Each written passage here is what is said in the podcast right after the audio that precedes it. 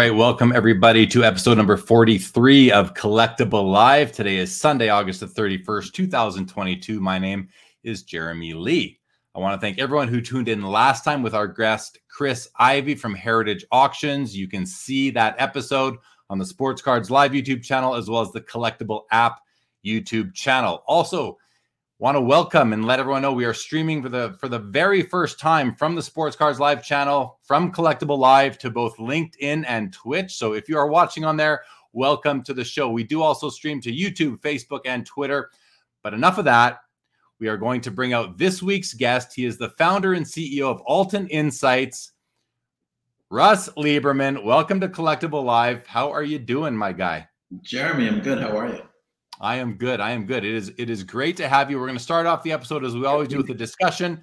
Then we're going to look at some of the uh, assets on the collectable platform. And Russ, we haven't even mentioned this even in preparation, but we had dinner together at the Golden Dinner at the 2021 National. I believe we sat across from each other for a few minutes there, maybe in, at the time of dessert, and uh, got to meet you then and one of your partners. So uh, that was cool. Do you remember that? I do remember that. Yeah, I thought that we dropped the ball on making this happen sooner, but I'm glad we're doing it now. Yeah, we're doing it now, which is great. I want to thank Ezra for arranging, Ezra, the CEO of Collectable, and bringing you on. To everyone in the chat, welcome to the show. If you have questions or comments for what we're talking about, anything you want to ask Russell, throw it in there. We'll get to as many of those as we can. Speaking of Ezra, Russ, I want to know tell tell me the story about how you first heard from Ezra when he first found out about Altan Insights.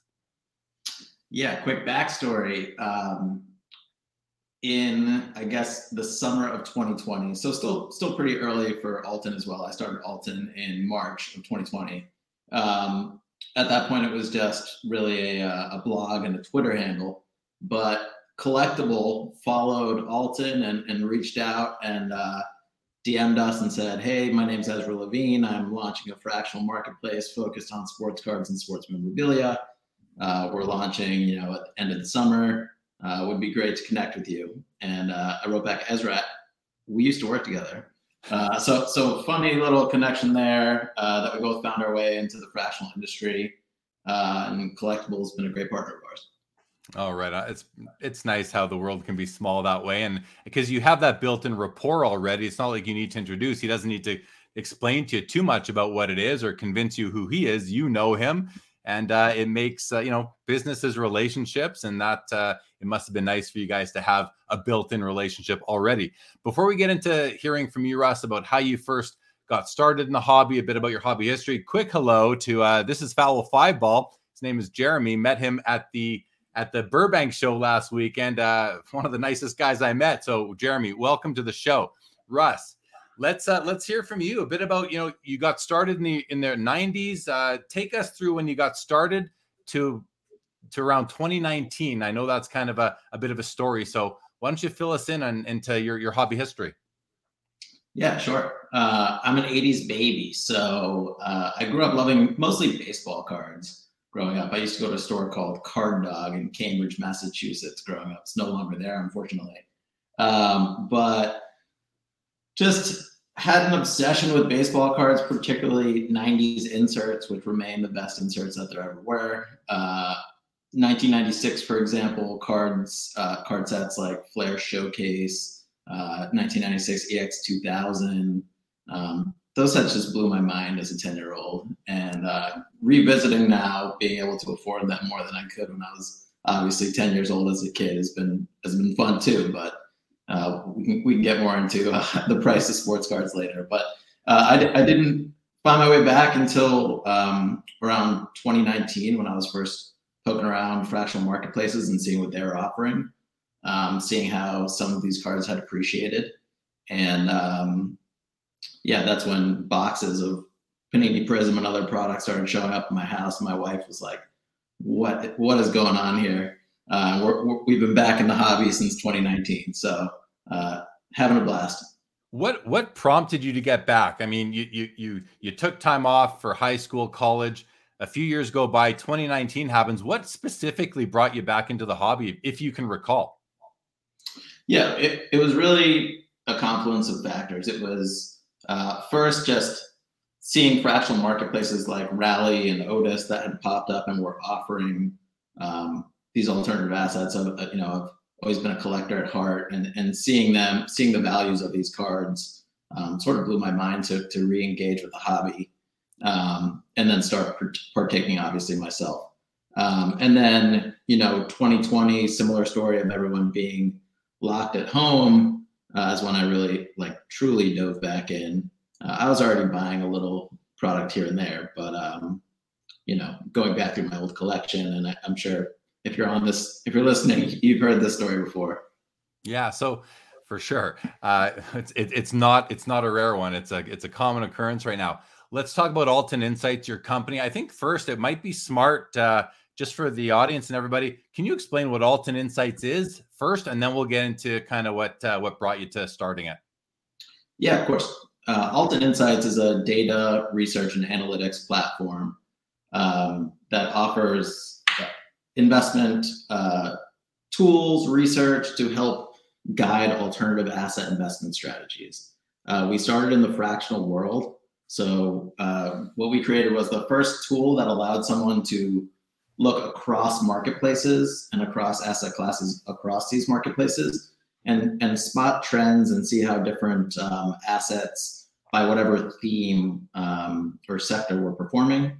Uh, and you know I, I, basically saw a gap in the market that uh, was sort of an aha moment in seeing that all these reg a plus fractionalized alternative assets um, you know, collectable, rally, et cetera. These are exchanges for these securities. Uh, and for, for this to turn into a true asset class, I felt like uh, you needed a Bloomberg-like product, which is, uh, you know, my my my former life. Well, let's get into your former life. Tell us. A little I mean, you you've started the company Altan based. You know, it is what you just described. What's sort of the story behind starting it, and, and, and I guess what are your credentials, your experience that led you to be qualified to start this company and know what it takes to to build it out? Yeah, so just a quick background on, on my career. I started my career at Bloomberg um, back in 2010. That's where Ezra and I crossed paths uh, brief, briefly.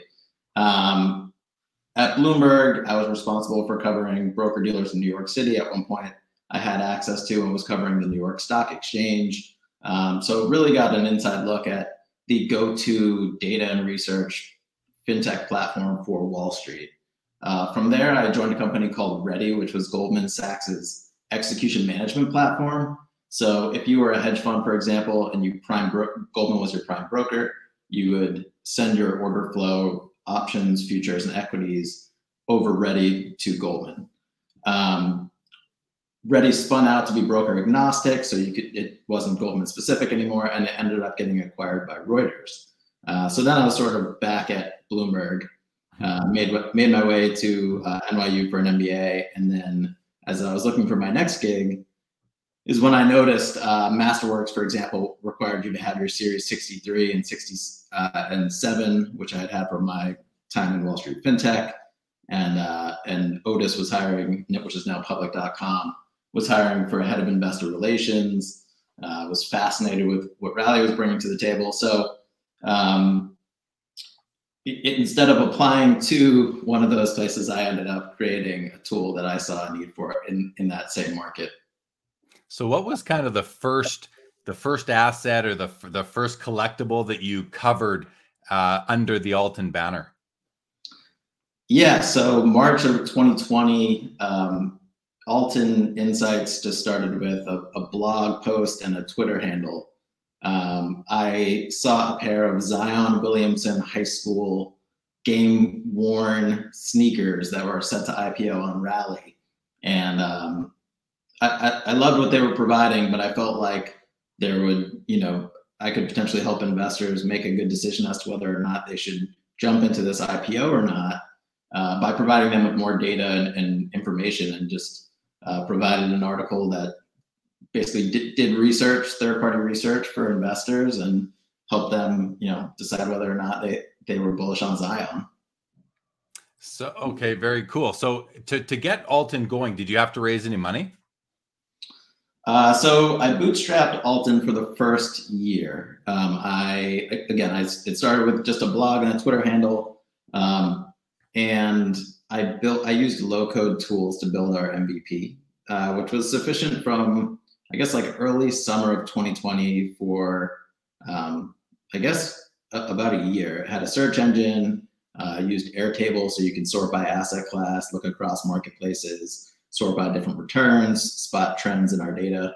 Um, I realized that just being a blog and a Twitter, I didn't want to just provide, I didn't want to provide an opinion at all. I actually wanted to let the data speak for itself.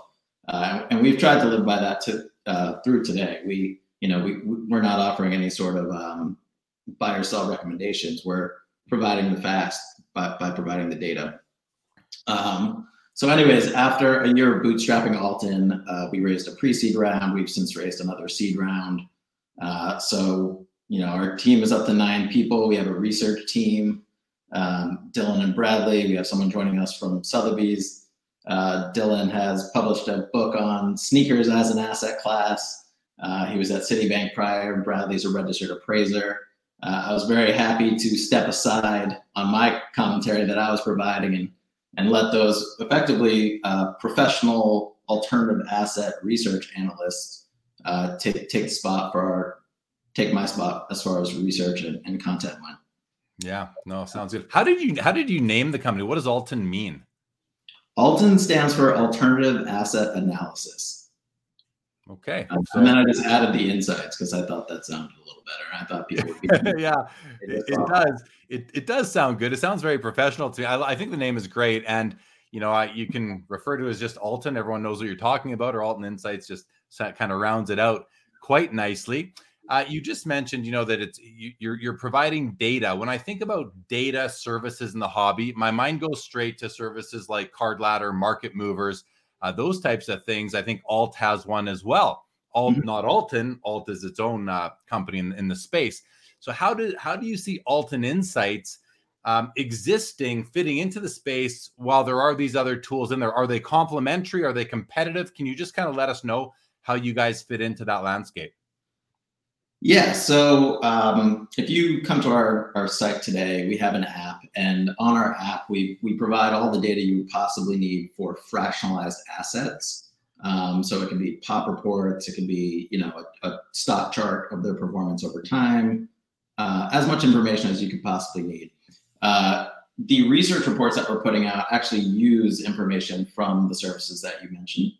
Um, you know, we it, it, it's complementary in that sense, in that uh, we, we, appreciate and respect what, what, what those teams have built, and uh, we're not trying to provide pricing on every single card.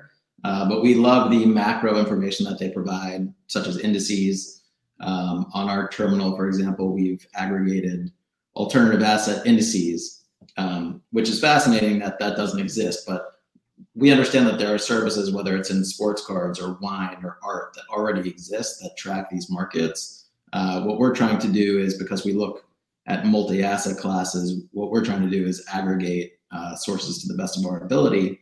So if you're looking at alternative assets as a whole, um, you know, we can be a central hub for you to come and and make your investment decisions using uh, the data that both we've we've sourced from others and provided. Okay, no, good stuff right there. I want to just uh, address a couple of comments. First of all, Chris Mulders, YYC in the house. That's where I am. I'm also YYC. That's Calgary. Good to see you, Chris. Uh, Woford in the house. Howdy to you. And then uh, says right here, catching a few minutes by chance, but quick shill. Tips the hat to Russ. Altan's Grails podcast is hosting some of the most mature thesis dialogue on market nuance. Highly recommend everyone tune in. 10 out of 10.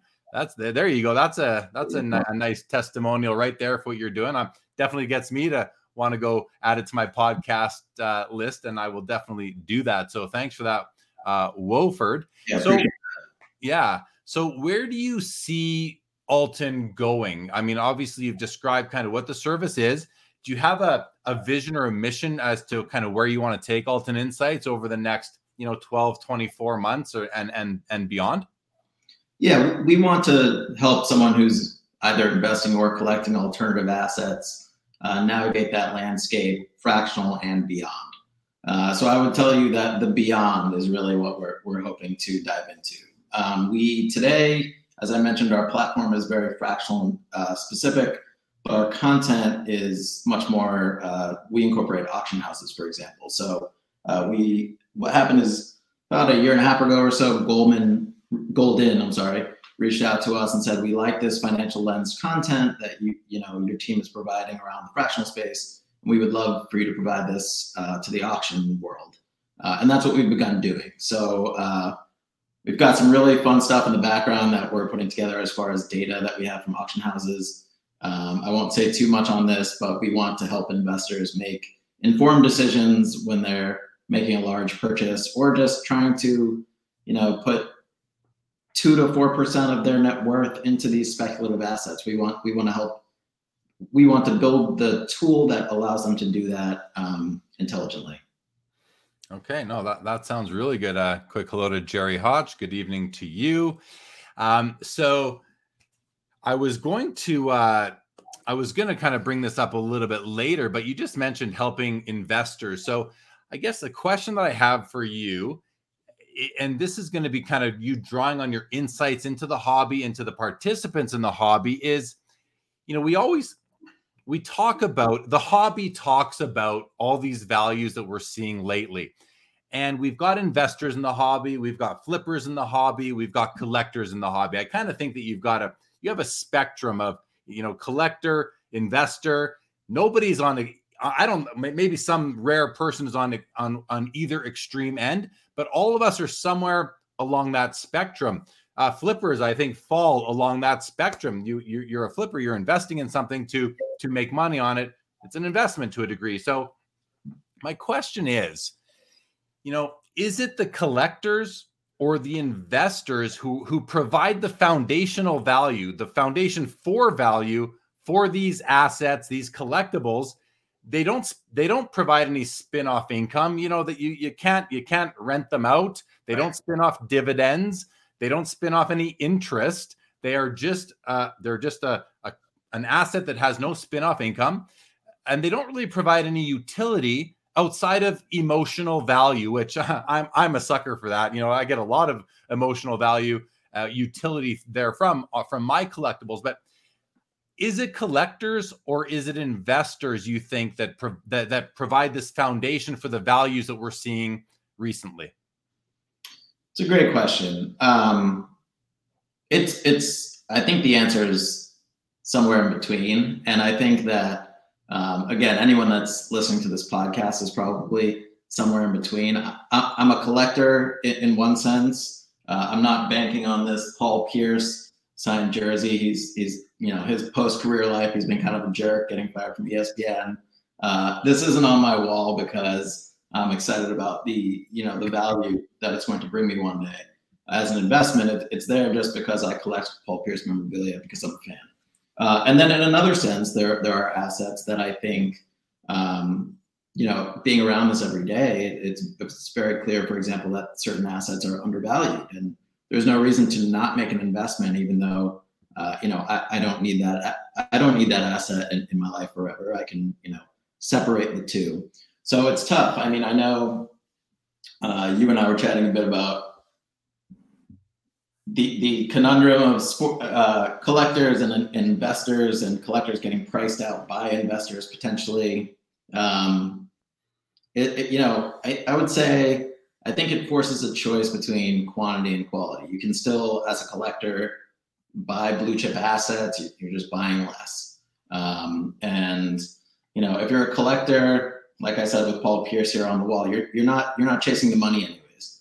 Um, so you know, another option is just uh, collect at a lower tiers, higher quantity, and you know, albeit you you won't have the same financial return most likely on on, on that set of cards or card or whatever it may be. But uh, again, if you're a collector, that shouldn't be why you're in it in the first place, right? So I can pretty neatly separate those things in my mind.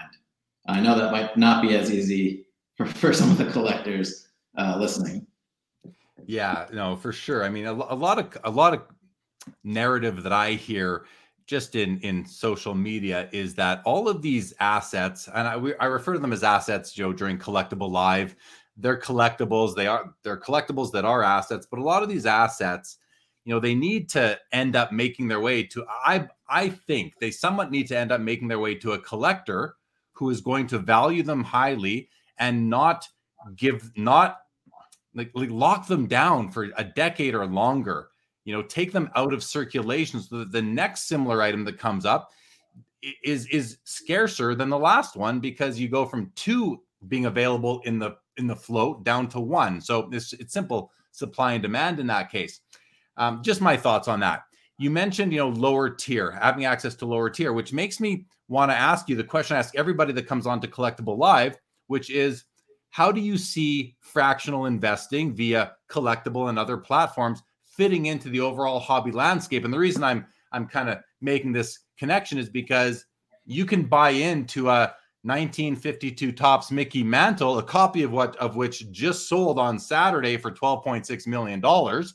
You can buy into a copy on the collectable platform, a share of one, a fractionalized share of one for like $25 or or probably less even right now just because you know I'm not sure how many shares are outstanding, but you can get into these things for you know sometimes they offer shares for five dollars ten dollars twenty dollars etc you can get into to these assets these collectibles for a lot less than you could if you had to dish out a million dollars let's say for a psa 8 mickey mantle 52 top. so the question again just to refocus this is how do you see fractional fitting in to the overall hobby landscape as we move forward yeah look what fractional has offered is is remarkable um, I think I think anyone that's investing on fractional marketplaces should do their diligence, just like they would if they're making a stock investment. But what fractional is bringing to the table, uh, you mentioned the 52 mantle, uh, even a lower grade, a PSA three and a half, just sold at Heritage for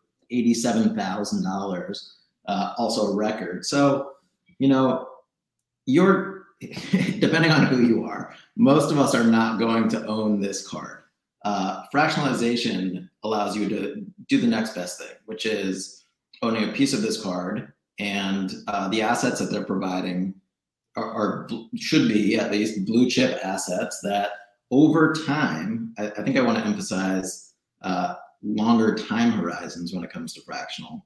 Uh, over time has has shown to provide um, outsized returns to the rest of any alternative asset market, the very top and obviously the best condition. So, um, you know, I, I think for, for that, uh, for providing that service, fractional is it, it's incredible.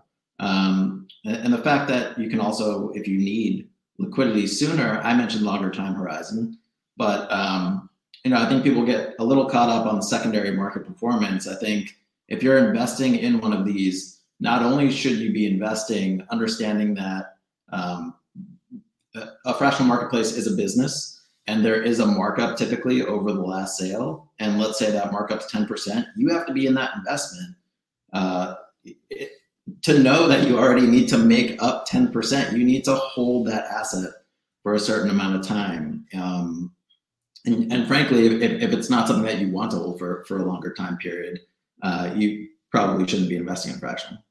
Hmm, yeah uh, John John Shuck here agrees. Says ten years minimum, right? Long. And I'm personally with my collectible assets. When I purchase them, they are for I'm like a 25 year hold kind of horizon. I love these things. I, I want to hold them as long as I can. So I understand that. I want to another nice testimonial here from John, basketball guard guy says Russell is the best guy to talk to about market trends. Seen his company do a brilliant job at tracking and reporting. Very nice, John. Thank you for popping in. Always good to see you. Uh, Terry, welcome to the show. Terry, yeah, good to have you on, on a live. Uh, so back to you know sticking with this fraction the, the discussion on in fractional how it how it fits in overall and you talked about liquidity a little bit one of the things i hear some people saying is as far as fractional goes is that you know there's not enough volume and liquidity on the secondary markets within these platforms like collectable and I wonder, like, why do you think that is? To, to me, it's like, you know, there's some good deals to be had. Yeah. Purchasing a share of a collectible versus the whole collectible itself. You can, again, you can buy a share for $25 instead of spending a million for the whole thing. So, what do you think it's going to take to drive more volume to these secondary pl- market platforms? Yeah, I, I think it's I think there needs to also be an understanding that um, you know when when people what people are used to when they're buying a, a security typically um, you know it's let, let's use apple stock for an example. Uh, it trades on multiple exchanges. You can log into any of your investment apps. You can buy and sell apple stock. Um, that's frankly just not what it, it, not what fractional is. Um, fractional is um, obviously like a micro cap stock, uh, and and it's going to trade. Um, it's it's a just a smaller market. Uh, it, it's you know it's less liquid, and and that's a little bit of the nature of the beast. That's you know my we don't make recommendations, but my recommendation would be uh, if you're if you're investing in fractional, understand that a fractional marketplace is providing a service, and you're having the ability to own something that you almost certainly wouldn't be able to afford individually. And um, you should be looking at that. First off, you should be doing your diligence. So come to Altan Insights, quick plug. Uh, do your diligence, and it, you know if you decide that this is an asset that you believe over time is going to appreciate, you should um, make the investment with that in mind. Um, I think when you see a dip, to your point on the secondary market for something that's undervalued, as long as you're willing to buy that and, and hold it, I think that's great. Uh, I think people are also sort of quick to forget how how big of a wins. Uh, you know, I understand we're in a bit of a bear market, so it's it's easy to forget all the goodness, right? Uh, but you know, there were days when Michael Jordan cards were IPOing on fractional marketplaces for forty thousand dollars when they were already selling on uh, selling at auction for eighty three, eighty six thousand dollars, uh, and and look at them today um, collectable, that one of the Mantles on collectable, um, the PSA 8, that, that card is up 170% from its IPO. So, you know, I think it's easy to look at the market right now. I think we've definitely seen a lot of paper hands on in fractional marketplaces, just like everywhere else. Look at crypto, look at the stock market. It's it's truly no different. But um, yeah, I would urge you, you know, while there is the rare case that you invest at IPO and your money doubles or triples or something when the asset begins trading, um, great. Take you know take your short term win, but but when you're investing in an IPO, you should be investing with a long term uh, horizon in mind. Yeah, no, fair comments, and I do think that in time, and you know, but if you look at all the fractional companies out there, um, in time as there's more and more adoption to it as it becomes more normal for people to to uh, transact in the sports card and, and, memorabilia market via fractional whichever whichever company lasts the longest uh, and can serve can survive is going to be there and be the big winner i believe. And uh, personally i hope that's collectable. I know rally does collectable does sports cards and memorabilia. Rally does other things as well. So these two and i think you need someone else in the space as well to bring more attention to provide options uh, for for the for the participants. So I think having these two companies, and if they can be the ones that last, I think I, I think that that'll be a, two good companies to service the the needs of hobbyists and, and investors, collectors who want to you know kind of dabble in the in this market in that in that format. So another, you know, you mentioned uh, and we talk about there being multiple marketplaces. You know, as of recent, we have seen, you know, because of the way the hobby blew up in 2020, 2021, we've seen a proliferation of new marketplaces and vaulting services come into play. And you know, you mentioned trading Apple on different exchanges. There's always it's tough now with day traders and and you know like just in time data to to find arbitrage. Uh, but you know with with this this proliferation of marketplaces vaulting services in our hobby do you think that it's is it good or bad that we're seeing so many different places that are selling these high-end collectibles and assets? And i mean listen i'm to kind of make this a loaded question but you know for me i look at it and i think i can't keep my eyes on every auction house every marketplace to know what's available. Therefore that that reduces demand. I'm sure i'm not alone so yeah, is this an is this an issue? Is it going to become an issue, or Will there be some sort of aggregation tool that comes out? How do we? How does the hobby maintain it and these investments? How do they maintain their values while it's being kind of diluted through all these marketplaces? Yeah, well, you mentioned vaulting, which I feel like has become sort of table stakes for a lot of companies. Um, you mentioned, you know, hopefully there's some tools that we can provide in our future that will help people look across auction houses, for example, make that experience better and easier. Because um, you know there there is a lot for for uh, cards alone. you know, there, there's auction houses, there's PWCC marketplace, there's there's Alt, there's MySlabs, and of course uh, big dog, there's eBay. Uh, so it is a lot to check and track. Um, I think tools for finding and making that experience better uh, are certainly something that you know we're taking a long hard look at. Um, but you know, it, it's we've seen some marketplaces come and go as part of this boom, unfortunately, and and we'll see. I I think many or at least several uh, marketplaces succeed. And um, ultimately, that you know, for us, that's a great thing. Uh, we're, we're we're a third party. We're, we're agnostic. We you know we're we're we're of the mind that rising tide lifts all ships, and that's truly what we put out. You know, with, with the content that we provide and tools we provide. Um, but yeah, I, I, I, you know, the collector sympathizes as far as having to track a lot of different places. Yeah, no, for sure, for sure. I want to go to a couple of comments that have come in. Uh, John makes, a, I think, a great comment here. It says daily trading of small quantities of shares cannot accurately price an underlying asset. And that that that comment has to do with just sort of the low secondary market uh, volume on these assets on on the exchanges. And he he's right, but the thing is, is that this should actually, I would think, this should actually attract more people to the platform because when you have lower volume, you have lower prices. It's just a it's again a simple economics, supply and demand. So there are opportunities to buy units of these assets on collectable, for example, at a discount to recent comps. And if and when these assets are sold to, you know, somebody comes along and makes a buyout offer, you know, the voters aren't going to vote to accept something that is significantly less than what you would expect based on recent comps. So I think uh, you know John's comment is exactly is exactly right. And because I think we're so early in the lifespan of this niche, these niche platforms within collectibles and investing, there can be some good benefits out there for people who are paying attention to it. I always like to point people out to one of my favorite podcasts called the 615 Collector and uh, these guys are always they're always talking about on their on their weekly podcast kind of what assets are trading below comps on collectable. They, they do like to focus on collectable.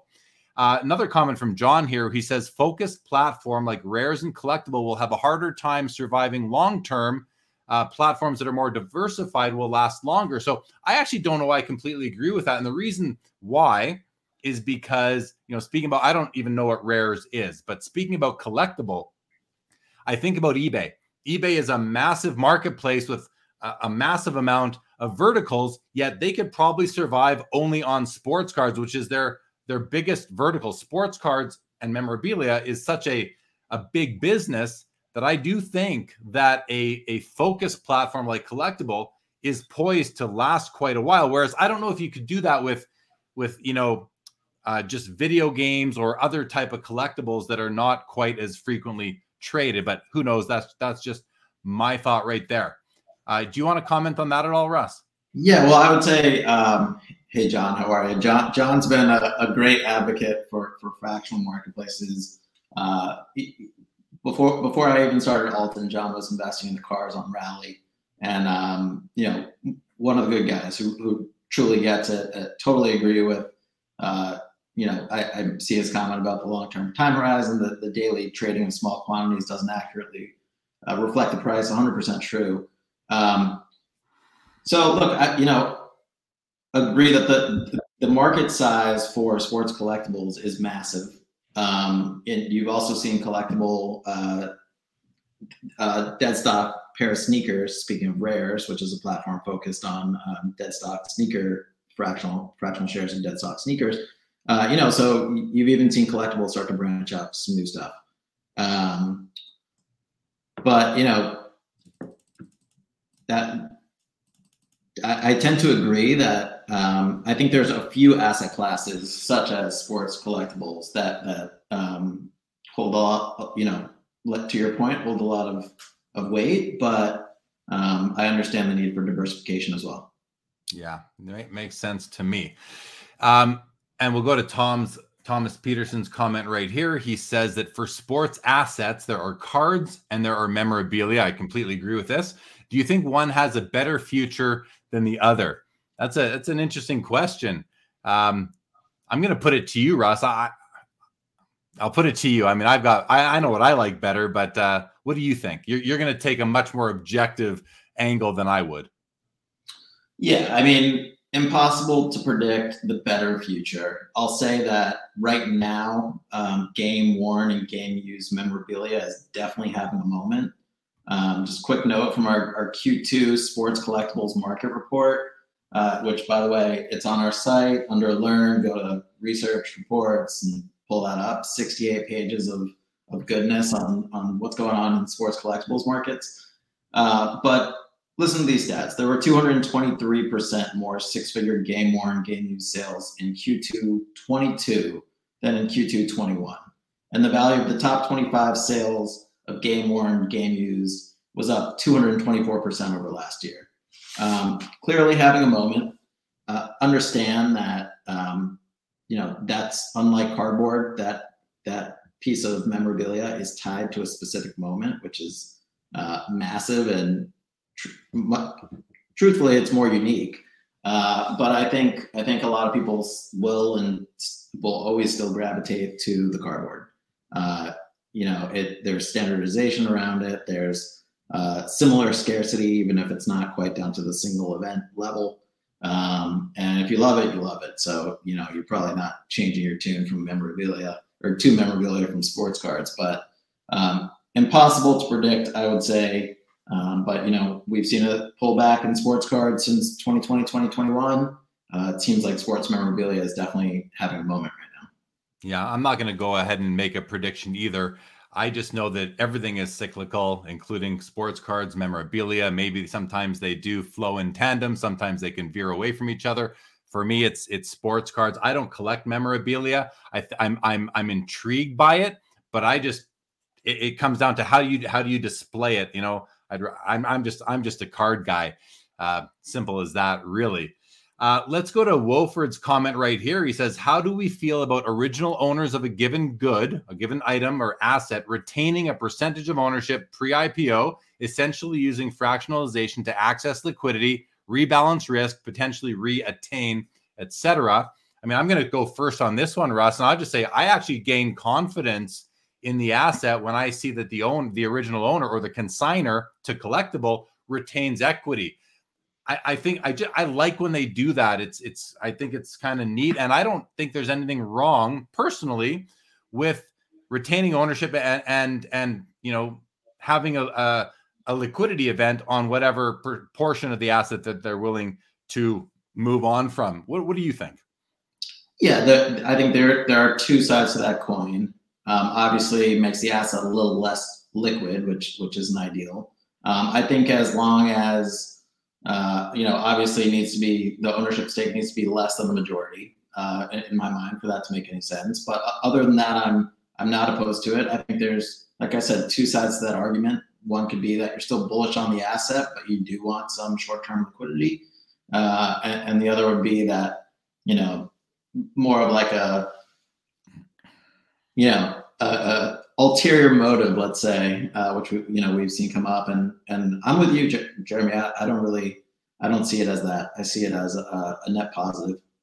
Yeah, I kind of look at it as a co-ownership arrangement, and uh, you know we've seen that in many other areas of of the economy. You know, timeshares and and other other things. Even even just the stock market. I mean, the stock market is fractional. Land banking is fractional. There are other fra- fractional it exists in in most segments of the of investment so it doesn't uh, offend me what, whatsoever um, a couple comments here. We have Punt Pass Click says it seems like the missing link to fractional are road shows that show off these pieces.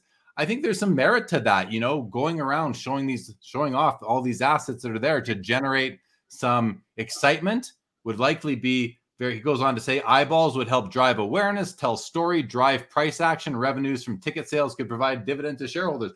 I mean, I don't know if that's legal, not legal, if the SEC would approve, because because I know collectable is regulated by the SEC to an extent.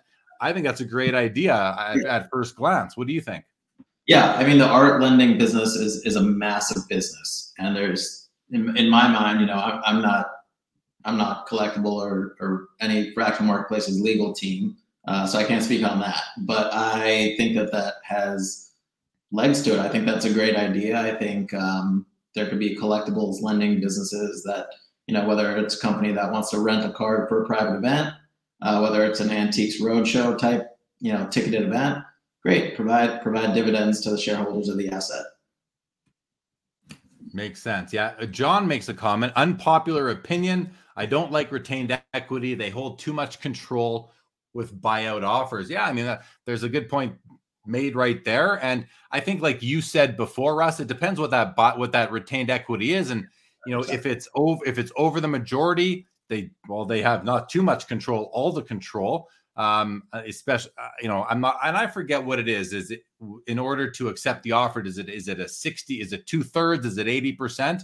But if a retained owner has though that amount of votes required to control the buyout the, the accepting or rejecting the buyout then yes i completely agree everyone else is just along for the ride and at that person's mercy so great point there yeah. again by john who goes on to say we need the rally store open with my aston martin on display Okay, yeah, very good. And one more comment here by Wolford says I could see it being a healthy force for adoption if negotiation of said IPO splits are liberally negotiable for all who are partnering rather than privately selling into company holdings. Um, any comment on, on any comment on Wolford's uh, post here, Russ? Yeah, look, I think that I think that we haven't seen the end of, of when it comes to retained ownership. I, I don't think we've seen the end of, of, how that model will continue to evolve and how voting shares should count.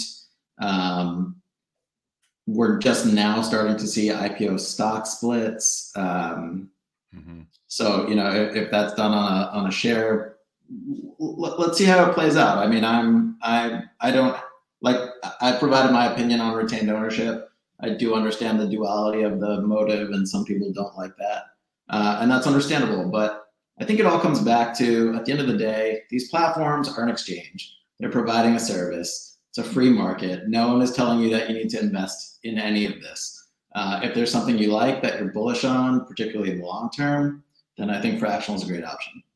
Yeah, makes good sense to me. Uh, Mid Atlantic wants to know in the absence of a buyout offer, can a shareholder propose that an item be put up for auction and force a shareholder vote? I was thinking about that earlier today, uh, Mid Atlantic and Russ, and I, I think you know makes logical sense to me. I don't know what the rule is, what the terms and conditions are on these IPOs, so you know feel free to reach out to someone from Collectable to ask directly yourself. Uh, I just don't know the answer. Russ, do you know the answer? Um, not at the moment. Yeah. No, there, there, there is merit to. I think we have seen a shareholder vote to bring. Uh, I think it was a it was, a, it was basketball, but I forget what it was. It didn't meet the um, uh, it did it didn't meet the the price that it would need to at auction in order to be sold. Uh, but I think Collectable did explore this for a while. Yeah. Okay. Good. Um, very good stuff right there. Uh, so you have worked, uh, you being Altan Insights and Collectable have recently put together an integration between the two systems and you did send me a video that I could play. Uh, should I should I play this now just to show how a, someone who has a, a portfolio and collectable can download a CSV with their holdings, upload it to upload it into the Altan Insights platform, and get data and charts and all this. Would you like me to play the video? Does, does, yeah, does that make sense right now? That would be awesome. Okay, so I'm going to do this. Everybody, please uh, check this out. And Russ, I think we shouldn't talk. We might talk over it. So here we go, everybody.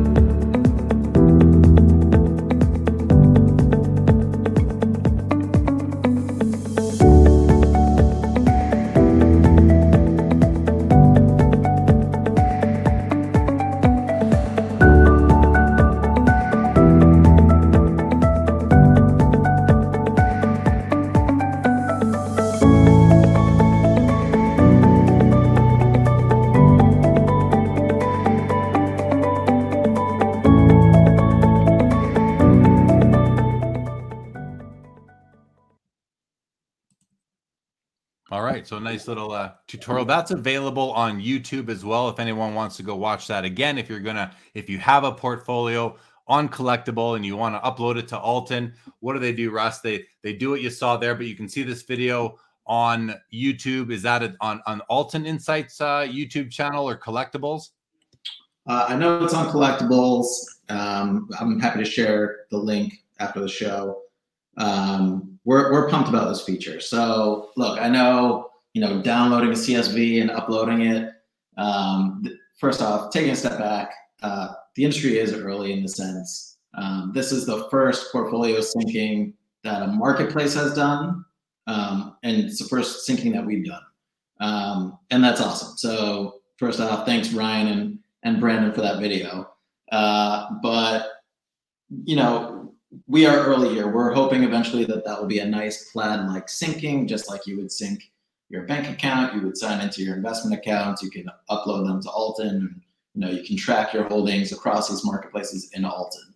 Um, so it's an awesome feature. You know, it's something that uh, I've been thinking about since day one. Um, so pumped, you know, in any form that it's it's come, uh, pumped to share that with our, our users. Right on. Well, congratulations on the first integration like that to you and collectable. I think it it shows some foresight and just you know again keeping your foot on the gas and looking to move this thing forward and be innovative. So congratulations to both of you. A quick thank you to John Shuck for joining today. And uh, Tom Peterson wants to know: Are there fees to use Altan Insights? No, no fees. There are no fees to use Altan Insights. Awesome. Great. Okay, so usually, and we're going to do this a little bit later, but uh, what I often, what I, what I always do on Collectable Live is in the latter part of the show, we talk about some of the assets that are either IPOing or trading on the collectable platform. But because tonight's guest was somebody who analyzes this stuff, I said to, I said to you the other day, I said maybe you could pick a couple assets that you have a few things that you'd like to t- speak to that you've done some research on. So you did. So we're going to run through a couple of these. Um, you know, we're, we're at the 48 minute mark. We got about 12 minutes till we're at an hour. We can go overtime a little bit, Russ, but I want to go through these, give you the chance to speak to them. And, uh, and then we're going to talk uh, very uh, briefly about three of the assets that are coming up on the platform as well. Uh, before we get into all of that, Wofford makes a comment, such a golden era for aggregate evolution and a big congrats. Yeah, I agree with, with both of those, with both of those uh, comments. Thank you, Wofford. So the first one, which we've already shown once during the episode, is this PSA 7 1952 Topps Mickey Mantle. Now, for anyone who's watching that may not, you know, again, welcome to anybody who's watching on LinkedIn and on Twitch. This is the first time I've ever streamed to those platforms. Russ, we have a PSA 7 mean is a near mint. The 7 equates to a near mint card. If you're looking at your screen, you can see above the number 7 it says NM on the PSA label. That means near mint. This is a beautiful card. Most people will recognize it. To me, it is the most iconic card in the whole hobby. Russ, what did you want to tell us about this PSA 7 52 Topps Mickey Mantle that is currently trading on the secondary market of, of the collectable platform? Yeah, I think, well, also Collectable has both the PSA 7 and PSA 8 on their platform. Uh, PSA 7 um, is trading, I think, above um, just above 300K. Um, the the eight I think is up to here we go 321k for the seven. Uh, it's up seven and a half percent since the IPO. Uh, the eight's market cap I believe is 1.3 million. It's up 169 percent. Um, you know, we we did a whole study. Some other sales that have just come up for this card in the past two weeks. Uh, REA, obviously, you know, the heritage auction was live, but REA had a sale of an SGC 5 on August 14th. Uh, card sold for $306,000. Shattered the last sale of $204,000 from six months prior for that grade. Uh, there was also records for the seven and a half, PSA seven and a half, and PSA three and a half, um, 705,000, 87,000. So, um, you know, Dylan actually put together an in-depth analysis on this, but um, after the Jan 21 private sale of 5.2 million for a PSA 9 Mantle, it did lift the entire market for other grades of the card. Um, on average, the next sale, sale uh, across grades was 109%.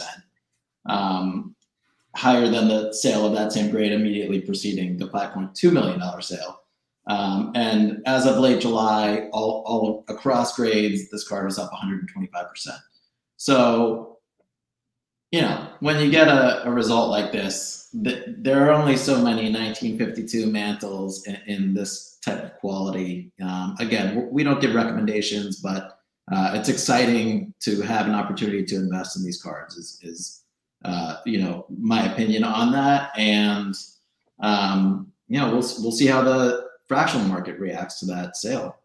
Yeah, I mean, I I don't give investment advice either. Um, I will, however, say that this card. So this is the PSA seven. This is the near mint copy on on collectable, and I'll flip forward two slides. Here's the PSA eight. This one is is ranked as a near mint to mint. So, you know, a, a very strong card. These are both beautiful copies. I would be ecstatic to own either of them. And this card, this 52 Topps Mickey Mantle is considered the Mona Lisa of the sports card hobby. It is widely considered the most beautiful card in the hobby. And I'm not going to argue with that. Although I will say the 53 Willie Mays is my favorite favorite uh, vintage card of all time, just as far as how it looks. And it's not not a rookie card or anything, but in any event, these are amazing cards, and uh, I thank you for your commentary on them. The next item that you called my attention to was this photograph here, which is actually the photograph that was used for Lou Gehrig's rookie card. So if I can zoom a little bit here, this says it's a news service photograph. It's a type 3 photo. It's authentic from the 1920s. It's Lou Gehrig. It's a Keystone from the Keystone View Company, a 25 exhibit image. I don't know what all that means.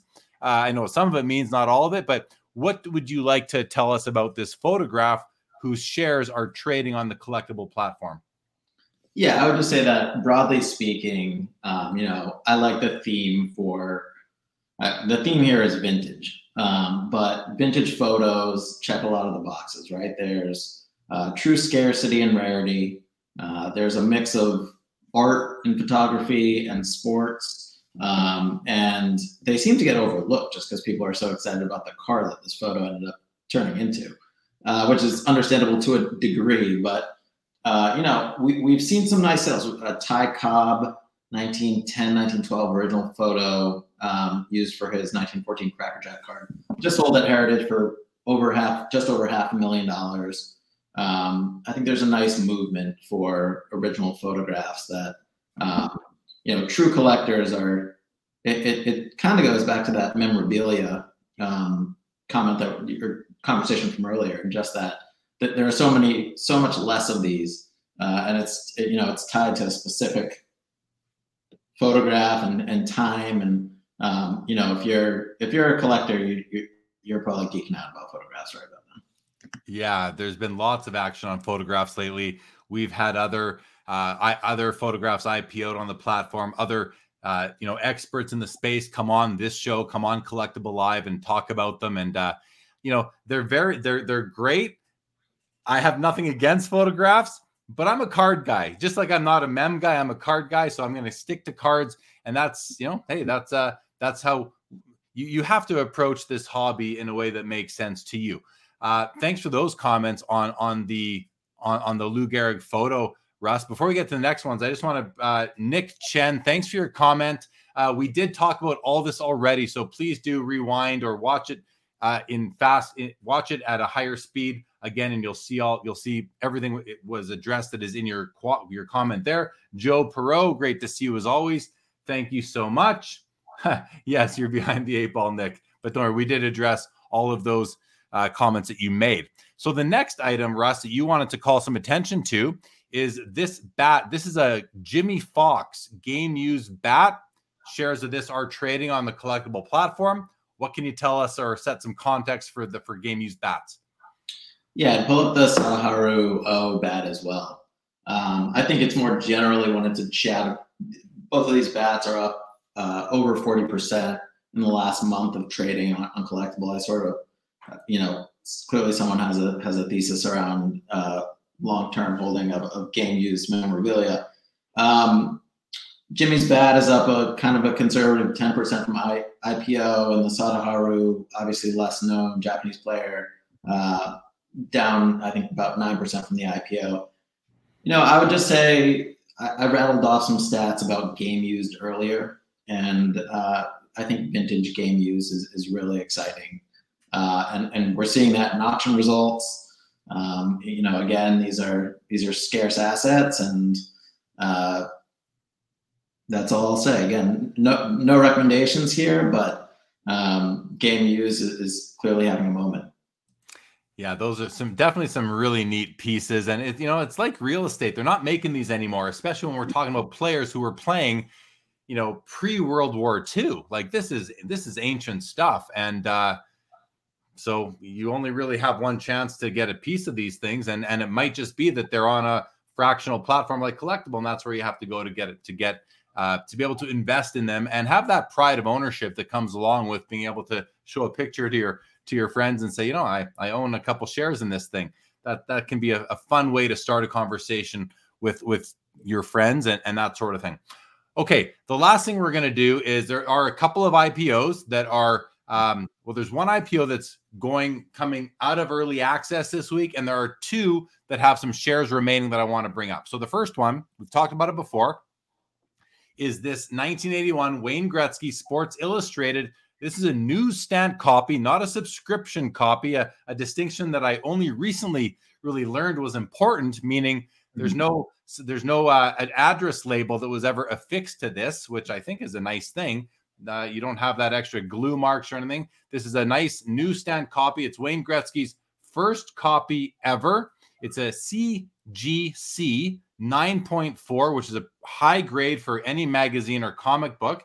It is being offered at a market cap of $37,500. 0% is retained and 35.4% still remains to for subscription, meaning that if I do the math quickly, 64.6% of the shares of this of this collectible, this asset, this Wayne Gretzky Sports Illustrated magazine have been sold. Um, I think it's a beautiful cover, makes a great display piece. I don't know how it ranks among other magazines too well. I think I think it's priced quite aggressively, but leave it to everybody to make up their mind on if you want to invest in this Wayne Gretzky magazine. 35.4% of the shares do remain. The other one that where IPOs open, shares remaining, is this right here. This is the Jayson Tatum uh, 2017 Panini Flawless Gold Rookie Patch Auto. It is in gem mint condition as as uh, described by Beckett Grading Services. It is a 9.5. Only 10 copies were ever made, and it is being offered at a market cap of $56,000 with 17.9% being retained. So, uh, you know, not a not a huge amount being retained, but something. I like that the owner, the consigner, has some skin in the game still, and 32.5% of the shares still remain. Now, before I move on to the IPO coming uh, out of early access this week, Russ, I'll put it to you. Anything you'd like to say about either this Wayne Gretzky magazine or this Jayson Tatum RPA, rookie patch auto? Ah, man. So I'll, I'll, say this on the Gretzky. We, we did just see a couple nice sales. Uh, the first Muhammad Ali Sports Illustrated cover, um, the chosen one, LeBron's first cover from high school. Probably if you're listening, if or if you saw a photo of that, you remember what it looks like. Um, you know, I think there's mid 20s of, of the pop of the LeBron that just had a nice sale. This Gretzky, I believe, is pop two. Um, you know, I think it's it, it is priced higher than recent. You know, there aren't many recent sales, but I, I agree with you. I think it's priced somewhat aggressively, but at the same time, as I've said throughout the show, if you're investing in anything on fractional, you should be bullish on it for the long term. So, um, and yeah, the the newsstand is is obviously you know those those sell for those those are the collectible copies, um, both across comic books and Sports Illustrated. Um, this is a nice example. Yeah, I, I, don't want something in my collection that has some stranger's name on it. Really, just like I don't want to, I don't want to get an autographed eight by ten that was made out to you know Henry Smith, who I have no idea who that is. I'll just, i would rather one without that sort of inscription. Uh, well, thank you for that. I do think like this is a beautiful piece. There's no doubt. And if you are going in with that long term horizon, then maybe the offering price is more palatable than you know if you're comparing it to recent magazines that have comped out. Uh, and then the Tatum, of course, as well. Uh, before we get on to the final asset I want to look at, I just do want to bring on John. Makes a John says I'll post a recommendation since these guys won't stick with Hall of Fame players, and let me tell you, I can easily get behind that recommendation, John. So it's been great having you tonight. By the way, I hope you come back on future episodes of Collectable Live and provide your commentary, um, and we'll have Russ again on again eventually. Uh, the last item that I want to just mention quickly are is this, and we did look at them before because this is dead stock. This is these are Michael Jordan 1985 Nike Air One Air Jordan ones. Again, there it's a dead stock player sample. Comes with the box. Comes with the original tissue. One shoe is a size 13. The other is a 13 and a half. These were meant for Michael himself. These are being offered at a market cap of $126,750. $126,750. 9.1% is being retained by the consigner, not under 10%. I have no issue with that whatsoever. And these are going live on as a regular offering on the Collectable platform uh, tomorrow, September 1st at 8 p.m. Eastern.